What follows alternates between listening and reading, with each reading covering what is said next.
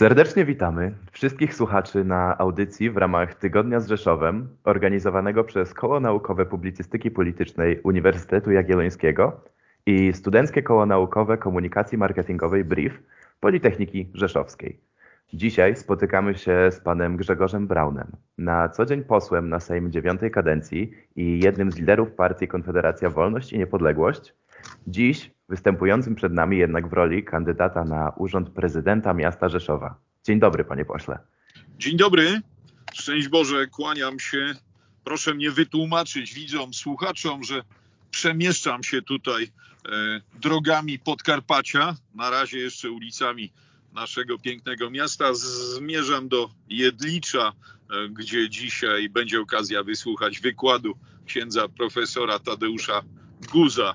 E, rarytas, e, więc korzystam przy niedzieli świętej, ale jestem też do panów dyspozycji. Gdyby rywała się łączność, to podejmiemy ją korzystając z telefonu awaryjnego. Zamieniam się w słuch i, i bardzo proszę oddać pierwszy strzał. Jasne. Zanim jednak przejdziemy, to wypadałoby nam również się przedstawić e, i powiedzieć, że spotykamy się tu dzisiaj, by właśnie zadać panu posłowi kilka pytań odnośnie jego własnej wizji na miasto Rzeszów. Audycję poprowadzą Ernest Dąbrowski, Studenckie Koło Naukowe Komunikacji Marketingowej BRIEF i Aleksander Inglot z Koła Naukowego Publicystyki Politycznej. Zapraszamy. No Bardzo mi miło, szanowni panowie. Nam również jest bardzo, bardzo miło, że znalazł Pan dla nas czas. I nie owijając w bawełnę, cytując pierwszy strzał. Proszę Pana, Panie Pośle, co Pan jako prezydent Rzeszowa zrobiłby w kwestii przełamania tego stereotypowego wyglądu Podkarpacia, że ono niby takie zacofane, że, że, że zawsze jest jednak ta Polska A i Polska B. Szanowni panowie, szanowni słuchacze, e, są istotnie poważne zaległości. E, nasze PKB tutaj na e, Podkarpaciu to jest kilkanaście procent poniżej średniej. Jest, jest wiele do zrobienia i wiele już zrobiono. E, z drugiej strony trzeba przecież zauważyć, że Rzeszów jest e, najmłodszym e, i perspektywicznie najlepiej rozwijającym się miastem. Nasze prognozy demograficzne są dodatnie. To jest wyjątek, pozytywny rarytas na mapie Polski. Jest oczywiście stołeczna Warszawa, ale Warszawa rozwija się na sztucznym wspomaganiu, na sterydach biurokratyczno-politycznych jedzie, a Rzeszów to co innego. Rzeszów, y, miasto, którego przemysłem, że tak powiem, lokalnym jest między innymi edukacja.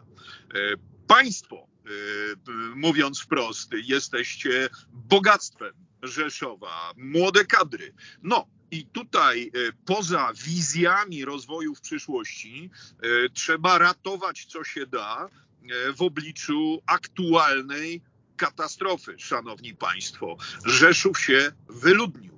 Kilkadziesiąt tysięcy studentów zostało w domu albo też pospieszyło do innych zajęć. Nie przybywa do Rzeszowa. Więc zanim rozwinę moją myśl jako wizjoner przyszłości, to chciałbym upomnieć się o to, żebyśmy przede wszystkim wrócili tutaj do normalnego życia, żeby miasto mogło funkcjonować. Ludzie nie mogą być odcięci od kontaktu, od możliwości pracy, nauki, zarabiania, wytwarzania. Upominam się o pracodawców i pracobiorców. Upominam się o rzeszowskie rodziny wielopokoleniowe. Tak dłużej żyć niepodobna. I dlatego pierwszy e, roboczy punkt mojego programu to po prostu Rzeszów strefa wolna od lockdownu.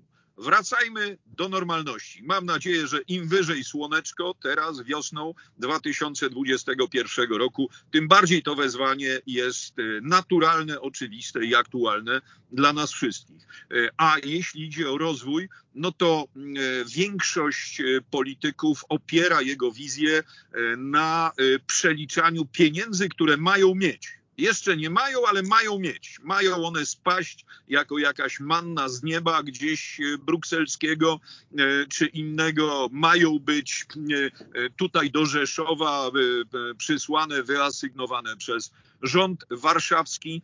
Na to wszystko ja kiwam głową. Mówię tak, jeśli jest okazja, brać, nie kwitować. Tak mówił w XIX wieku Andrzej Hrabia-Zamojski i myślę, że to jest dobra dewiza brać, nie kwitować. To znaczy nie dorabiać do tego jakichś specjalnych teorii, e, do tej e, praktyki e, rozdawnictwa socjalistycznego, czy na poziomie warszawskim, czy na poziomie brukselskim.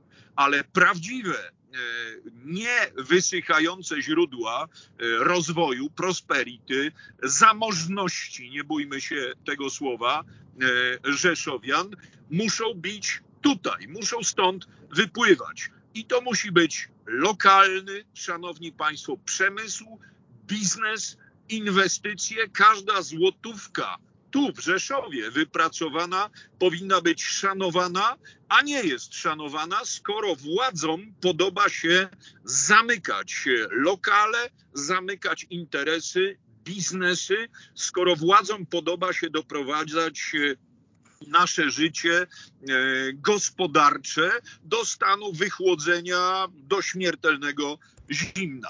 E, Czyli temu, przepraszam, że wejdę w słowo. E, przepraszam, że wejdę w słowo, panie pośle, jeśli dobrze rozumiem. Pana plan na to, żeby Rzeszów zaczął być rozpoznawalny i dobrze kojarzony na arenie ogólnokrajowej jest, pan proponuje rozwój lokalnych przedsiębiorstw, tak?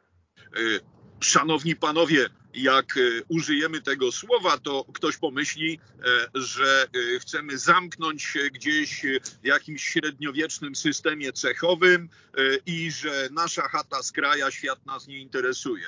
Lokalna przedsiębiorczość to przecież może być przedsiębiorczość uprawiana na skalę ogólnoświatową.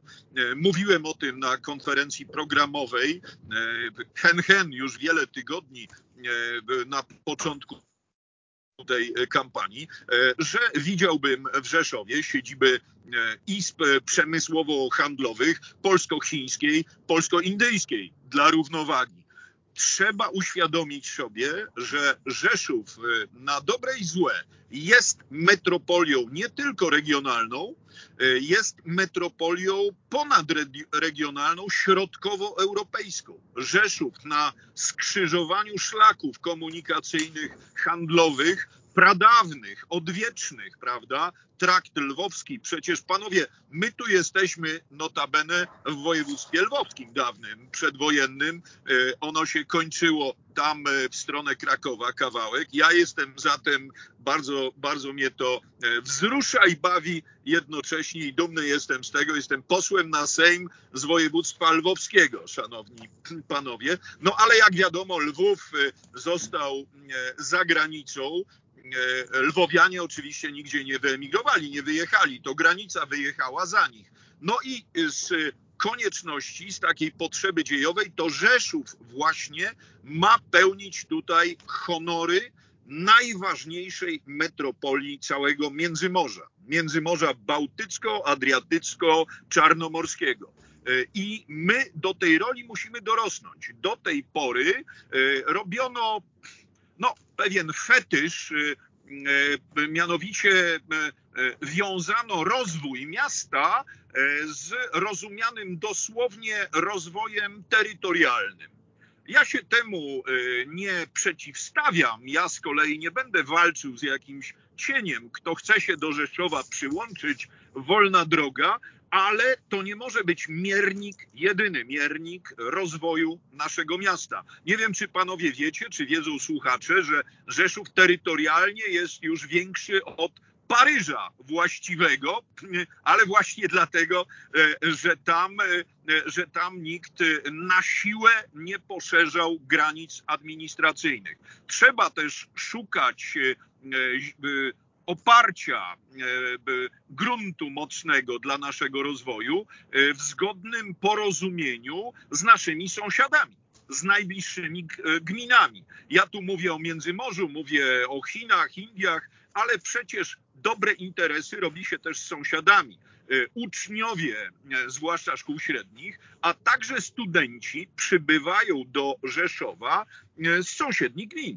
I, tak, i myślę, że o tym jeszcze porozmawiamy, bo o kwestii edukacyjnej jak najbardziej wrócimy, ale teraz mój kolega z koła marketingowego ma pokierowałby tę rozmowę w trochę inną stronę, ale obiecuję, że do szkolnictwa akademickiego jeszcze wrócimy. Dziękuję za oddanie głosu. Panie pośle, rozwój portu lotniczego Rzeszów-Jasionka. Jaki udział miasta mógłby być w rozwoju lotniska? Co by pan zrobił, żeby lotnisko było bardziej konkurencyjne wobec innych? No, y, to, jest, to są naczynia połączone. Nie można y, na siłę realizować jakichś ekstrawagancji, jeżeli one nie mają y, oparcia w jakiejś realności, właśnie gospodarczej.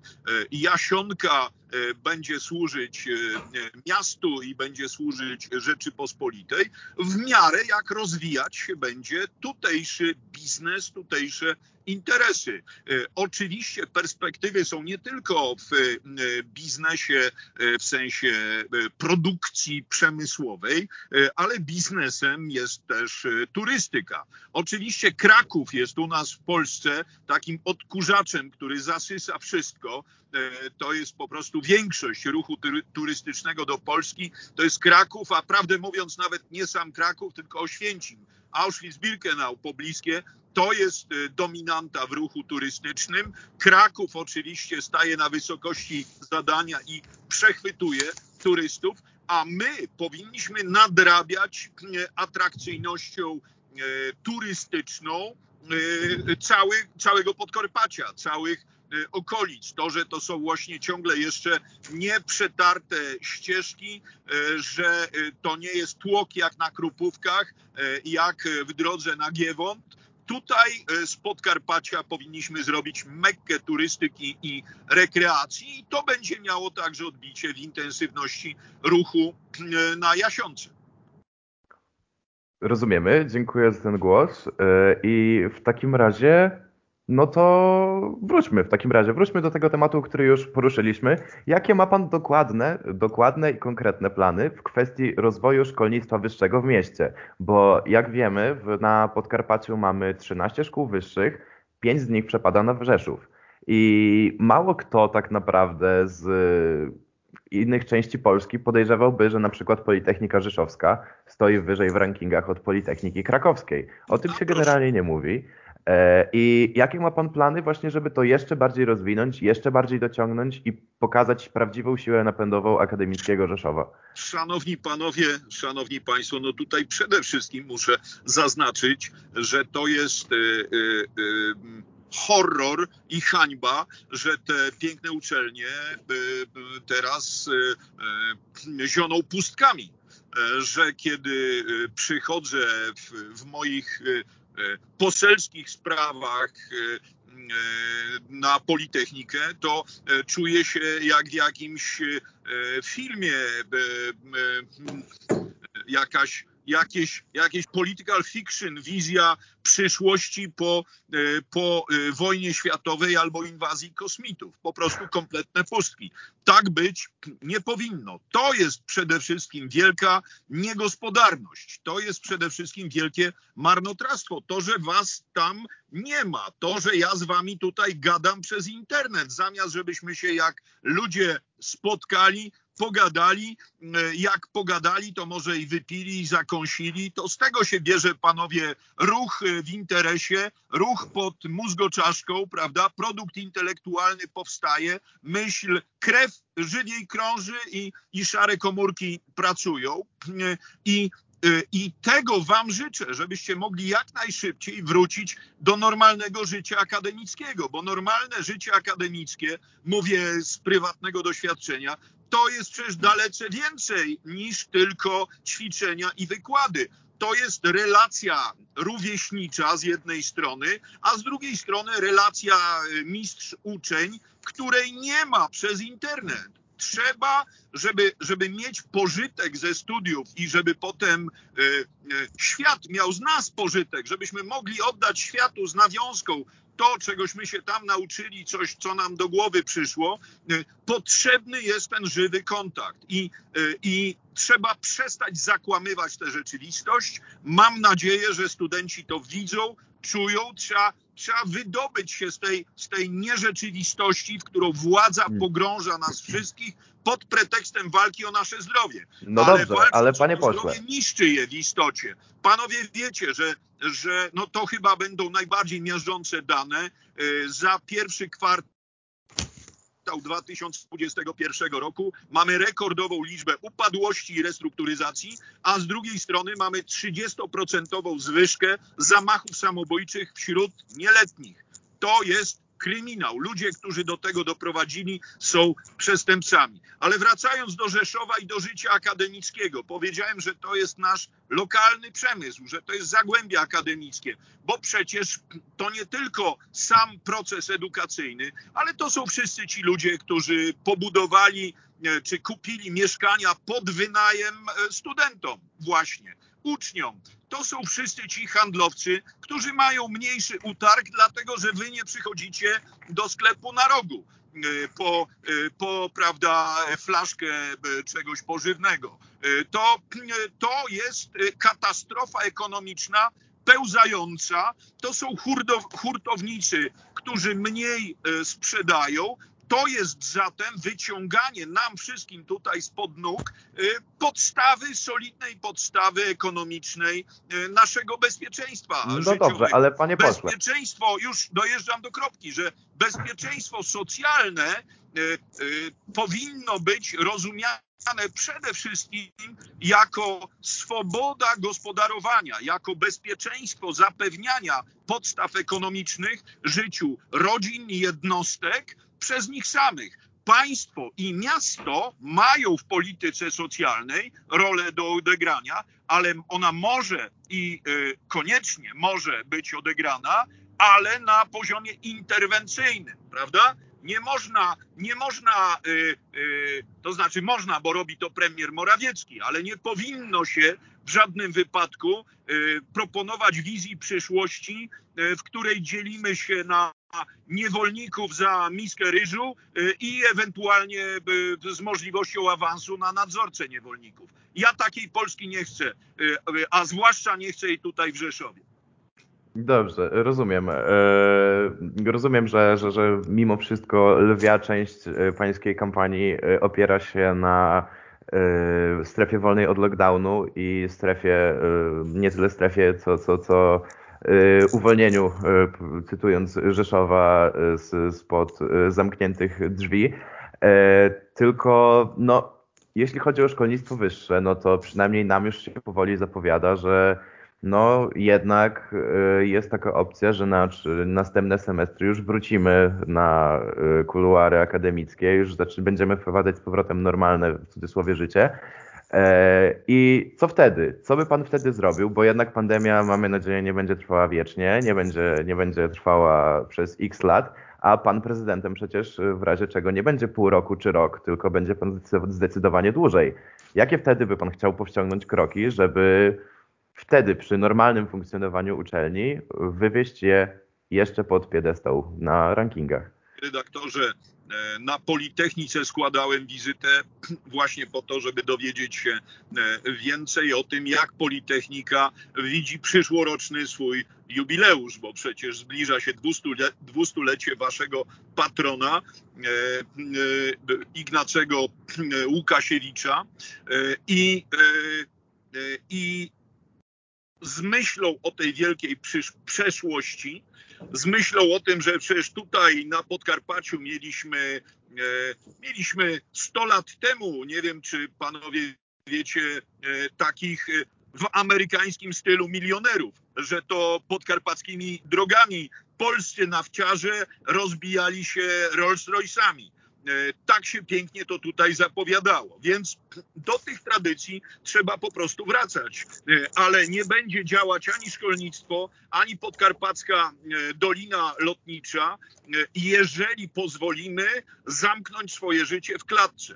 Jeżeli zgodzimy się na tę ofertę oszukańczą tak zwanej nowej normalności. Pan jest optymistą, że to się kończy. Ja widzę po prostu kolejne manipulacje ze strony władzy, która pozwala ludziom łudzić się i, i naiwnie liczyć na to, że E, e, że właśnie już, już za dwa tygodnie e, może normalne życie wróci. Ale z drugiej strony ta sama władza mówi, że nie ma takiego zamiaru, że żadnego powrotu do status quo ante nie widzi. I trzeba się przed tym bronić. Kiedy rząd warszawski atakuje, samorząd rzeszowski powinien stanowić dla nas wszystkich oparcie podkreślam element y, ekonomiczny, gospodarczy tego wszystkiego. To woła o pomstę do nieba i woła o prokuratora, szanowni panowie, że szkoły, że obiekty sportowe są zamknięte. Hala na podpromiu, mecze siatkówki, które ostatnio oglądałem, y, no ale oczywiście w telewizorze, bo przy pustych trybunach. Y, szkoły które miasto budowało, a więc budowali e, być może wasi rodzice, dziadkowie jako podatnicy tego miasta e, zioną pustkami. Na to nie wolno pozwolić. I to jest ten pierwszy krok. Jeżeli władza E, jakimś cudem cofnęłaby się z tej drogi ku zatraceniu, na którą cały kraj wprowadziła, będę oczywiście przeszczęśliwy. Ale nie jestem takim optymistą jak pan i sądzę, że właśnie władza miejska będzie miała tutaj wiele do zrobienia, e, żeby bronić swoich obywateli. E, a jeśli idzie, a jeśli idzie o E, perspektywy, e, no to e, zachęcam do zapoznania się z moim programem wyborczym, w którym proszę mi wierzyć o, o o samym lockdownie, nie wiem, czy znajdzie pan nawet jedno zdanie złożone, tam mowa jest właśnie o projektach, o wizji przyszłości. Do tej wizji przyszłości zaliczam z jednej strony, to już powiedziałem, to jest taki znak markowy międzynarodowe, e, ale także, ale także kompleksowe rozwiązanie problemów bezpieczeństwa e, wewnętrznego i zewnętrznego miast. No, przepraszam panie pośle, chyba tracimy połączenie. Kompleksowe, kompleksowe rozwiązanie problemów bezpieczeństwa. E, trzy hasła. Fort Maczek, czyli potrzeba wydzielenia bazy miejsca pod bazę dla nowej piątej Karpackiej Dywizji Wojska Polskiego e, i wprowadzenie wojska na Zamek Rzeszowski. Wojsko musi z jednej strony e, zdobyć tutaj, zyskać tutaj możliwości normalnego funkcjonowania, a póki tkwi w XIX-wiecznym gorsecie koszar w Rzeszowie Śródmieściu, to takich możliwości funkcjonowania nie ma. Nie wiem, czy panowie wiecie, że E, że 21 podhalańska e, jeździ na strzelnicę z Rzeszowa do Nowej Dęby. E, no to jest i śmieszne i smutne jednocześnie. A więc Fort Maczek Oho, chyba znowu uciekamy. Baza w granicach administracji. Halo. Halo. No tak, co, co jakiś czas, co jakiś czas pana słychać, ale... Czy teraz bardzo... lepiej? O, tak, teraz lepiej teraz lepiej. O, i teraz jest dobrze. Wracam, bo to, a więc wracam, bo to naprawdę jest, e, szanowni państwo, e, jedna z najważniejszych e, spraw tutaj do załatwienia. Fort Maczek, baza dla piątej dywizji karpackiej, a jednocześnie wojsko na Zamek Rzeszowski. Szkoła kadetów, sztab tej nowej dywizji i E, e, i inne jeszcze perspektywy, które otwierałyby się nie tylko e, dla żołnierzy, ale także i dla, dla cywilów, ponieważ to zupełnie odmieniłoby, odmieniłoby losy wielu mieszkańców miasta. Wierzę w to głęboko na lepsze. In projekt, kompleksowe rozwiązanie problemów sportu i rekreacji w Rzeszowie. Tutaj, jak panowie zauważyliście, jeden kandydat y, licytuje lodowisko, drugi przebija akwaparkiem, a, a trzeci sprawdza stadionem, tak, dla Resowi. Y, ja to wszystko podkreślam wspólnym mianownikiem potrzeba kompleksowego rozwiązania. Będę o tym jeszcze miał okazję publicznie mówić. Jest dobry projekt i tu znowu może zaznaczę tylko, że nie należy, nie trzeba, nie wolno takich obietnic wyborczych składać z myślą o tym, że owszem, powstanie sztandarowa, flagowa inwestycja, ale bez pytania o to, ile za to będą płacić kolejne pokolenia rzeszowskich podatników. Trzeba podchodzić do takich przedsięwzięć nie po to, żeby to były studnie bez dna, żeby to były kamienie, e, żeby to były kule u nogi e, e, ojców miasta, włodarzy w kolejnych generacjach, ale żeby to były przedsięwzięcia skonfigurowane biznesowo, żeby na siebie zarabiały. I Rozumiem, panie pośle.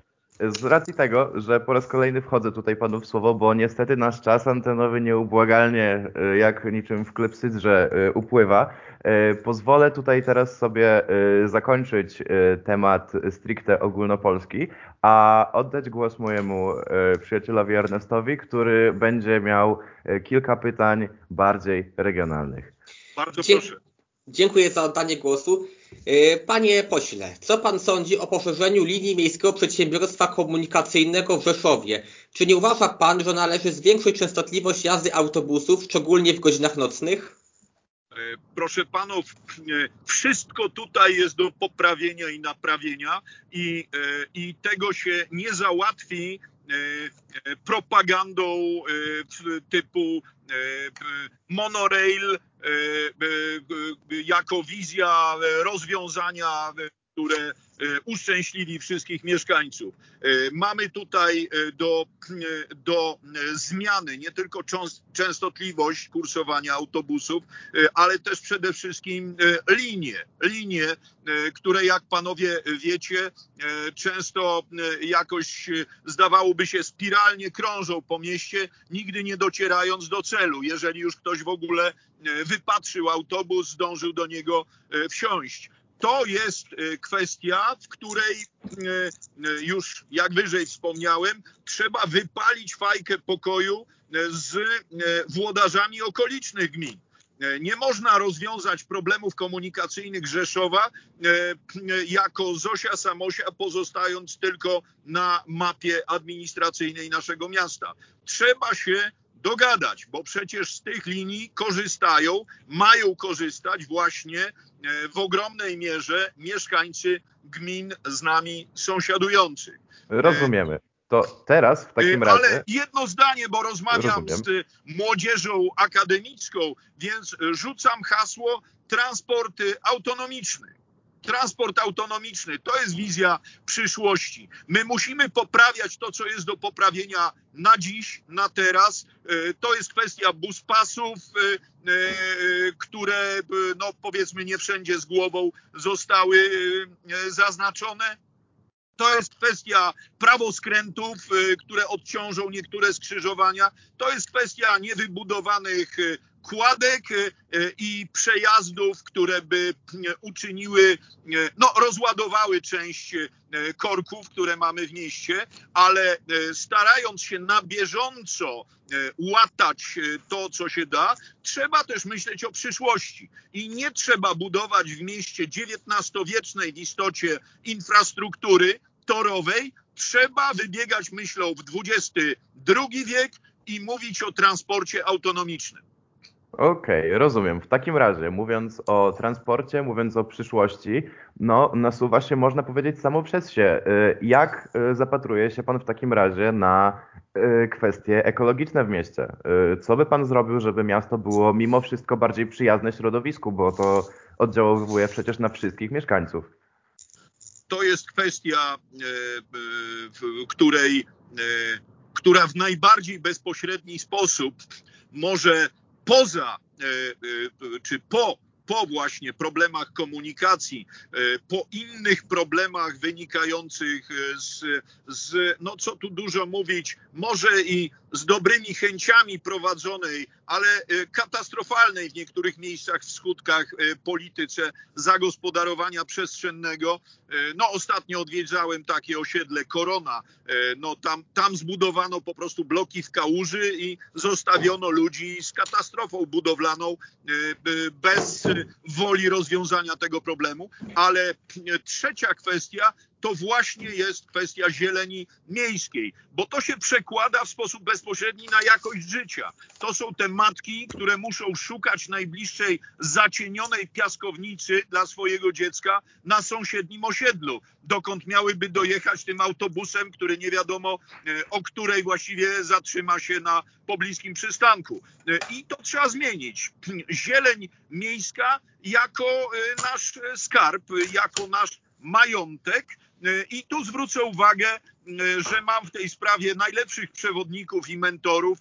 Pan prezydent Walat, Wiesław Walat, wiceprezydent Rzeszowa w poprzednich, w poprzednim, poprzedniej epoce życia tego miasta, to on właśnie uratował dla Rzeszowa ten teren dzisiaj zwany błoniami papieskimi. E, gdyby nie e, prezydent Walat, mielibyśmy tam jakiś supermarket i, i wybrukowane parkingi. Mamy, mamy bogactwo, które chciałbym zwiększyć. Chciałbym ten komfort życia mieszkańców poprawiać przez wydzielenie parków na osiedlach tak żeby każde osiedle miało swój teren zielony. I Czego do tego trzeba? No znowu trzeba mediować. Miasto w wielu miejscach już odpuściło y, y, i, y, i podpisało zgody na rozmaite inwestycje i oczywiście szanując prawo trudno się z tego wycofywać, ale trzeba mediować, trzeba rozmawiać z tymi legendarnymi E, deweloperami, którzy w niektórych narracjach stali się już w ogóle czarnymi charakterami tego miasta, e, gdy tymczasem, no, to oni e, przecież wiele tutaj stworzyli, wiele zbudowali, więc nie obrażajmy się, nie obrażajmy też przedsiębiorczych ludzi, ale mediujmy, dyskutujmy, wypracowujmy lepszą przyszłość Rzeszowa, e, która z jednej strony nie będzie tłumić e, przedsiębiorczości, nie będzie, e, nie będzie godzić w rzutkich ludzi, którzy mają iskrę Bożą i, i po prostu budują jak potrafią, no ale z drugiej strony ruchy obywatelskie, społecznicy spod znaku na przykład Razem dla Rzeszowa z mapą problemów Rzeszowa, tam wzorowo opracowaną, E, oczywiście w całości ona, e, ona e, no, nie nastraja optymistycznie, ale każdy kolejny problem jest do rozwiązania. I prezydent miasta jest właśnie od tego, żeby nie zamykać oczu na te problemy, żeby nie występować w charakterze lobbysty Rzeszowskiej Republiki Deweloperów, żeby nie występować w charakterze impresariatu e, jednego klubu sportowego kosztem przyszłości drugiego. Prezydent miasta jest od tego, żeby te interesy godzić, ale jeśli trzeba, podejmować zdecydowane polityczne decyzje, biorąc na własne barki odpowiedzialność za te decyzje e, ważące na przyszłości miasta i jego mieszkańców. Przepraszam, dobrze, to teraz takie pytanie, jak już e, mówimy o sprawach ekologicznych, tak połączę teraz sprawę ekologiczną, transportu oraz na swój sposób sportu. Jakie ma Pan plany wobec rowerzystów? Czy myśli Pan o rozbudowie ścieżek rowerowych w mieście? No wie pan, ja to jestem, e, ja to jestem całożyciowym kierowcą. Nie, żebym tam nigdy roweru nie używał, ale na pewno jestem stronniczy w tym sensie, że stanowczo sprzeciwiać się będę polityce, która kierowców upatrzyła sobie na kozły ofiarne polityki prowadzonej właśnie pod hasłami Zielonego Ładu, zrównoważonego rozwoju i temu podobne. Rowerzyści, także motocykliści, mile widziani, E, jeśli idzie o motocyklistów, no to jest z nich przecież taki pożytek. A, tu właśnie mnie mijają na drodze jakieś jednoślady. Z motocyklistów e, e, w centrum miasta jest taki pożytek, że oni mniej miejsca zajmują, więc trzeba też może nie nieba im przychylić, ale wprowadzić jakieś, jakieś w jakichś rozsądnych proporcjach politykę no chociażby opodatkowania miejsc parkingowych, czyli opłat parkingowych, innymi, innymi słowy. Jeśli idzie o ścieżki rowerowe, no to wie pan, to nie tylko rowerzyści tutaj cierpią. Kierowcy też mają niewesołe miny, kiedy jadą, jadą na przykład w stronę, ja wiem, kopca konfederatów barskich i nagle droga się kończy, chociaż już dawno powinna biec dalej, przechodzić, prawda, e, czy to jak jedni chcą estakadą, czy inni, jak mówią, taniej będzie tunelem w tamtej e, okolicy. E, ja, ja jestem, proszę panów, przeciwnikiem takiej polityki E, klasowej, prawda, rasowej. E, ja jestem przeciwnikiem e, takiego wysuwania jakichś grup społecznych na czoło kosztem innych. Ja jestem za równością wobec prawa. Ja jestem za równym dostępem obywateli do mieszkańców miasta, do przestrzeni publicznej, ale nie chciałbym, nie chciałbym, żebyśmy właśnie wracali w ten sposób do niechlubnych tradycji przeszłości, że się będzie tutaj, prawda, że rowerzyści będą mieli punkty za pochodzenie, a, a właścicieli samochodów będzie się rozkłaczać, prawda? To by mi się nie podobało. Rozumiemy. I w tym akcencie mimo iż pytań do pana posła mielibyśmy jeszcze zdecydowanie więcej, no to z całą moją serdecznością i z czystym sumieniem muszę przyznać, że nasz czas przeznaczony na dzisiejszą audycję dobiegł końca. Bardzo, bardzo dziękujemy za dzisiejszą rozmowę, panie pośle. E, szanowni redaktorzy i szanowni słuchacze, bardzo dziękuję za to spotkanie i jestem do waszej dyspozycji ja tutaj pracuję. Kampania kampanią, e, e, ona, e, ona się prędzej czy później skończy, chociaż jak widzicie, władza kombinuje jak koń pod górkę, żeby termin przełożyć. To już taka jest powiedzmy skłonność e, do, e, do e, matactwa. To jest takie szachrajstwo nawykowe po stronie władzy. Może panowie słyszeliście taki tekst na trybunie marszałkowskiej w Sejmie. Trzeba anulować, bo przegrywamy. No więc wygląda na to, że w Rzeszowie właśnie taki fenomen zachodzi, ale kampania się skończy, a ja w tym czy innym charakterze jako z waszego wyboru prezydent e, Rzeszowa, czy jako również z państwa wyboru poseł e, ziemi rzeszowskiej, województwa lwowskiego na Sejm Rzeczypospolitej Polskiej. Jestem zawsze do waszej dyspozycji. Moje biuro poselskie przy ulicy Słowackiego 8 o rzut e, beretem od ratusza jest zawsze dla was otwarte. Dziękuję za uwagę. Pozdrawiam z Panem Bogiem. Wszystkiego dobrego. Dziękujemy. Natomiast Dziękuję. naszych słuchaczy zapraszamy do śledzenia naszych mediów społecznościowych, gdyż mamy w zanadrzu jeszcze co najmniej kilka projektów w ramach naszego tygodnia z Rzeszowem. Dziękujemy raz jeszcze za uwagę i do usłyszenia.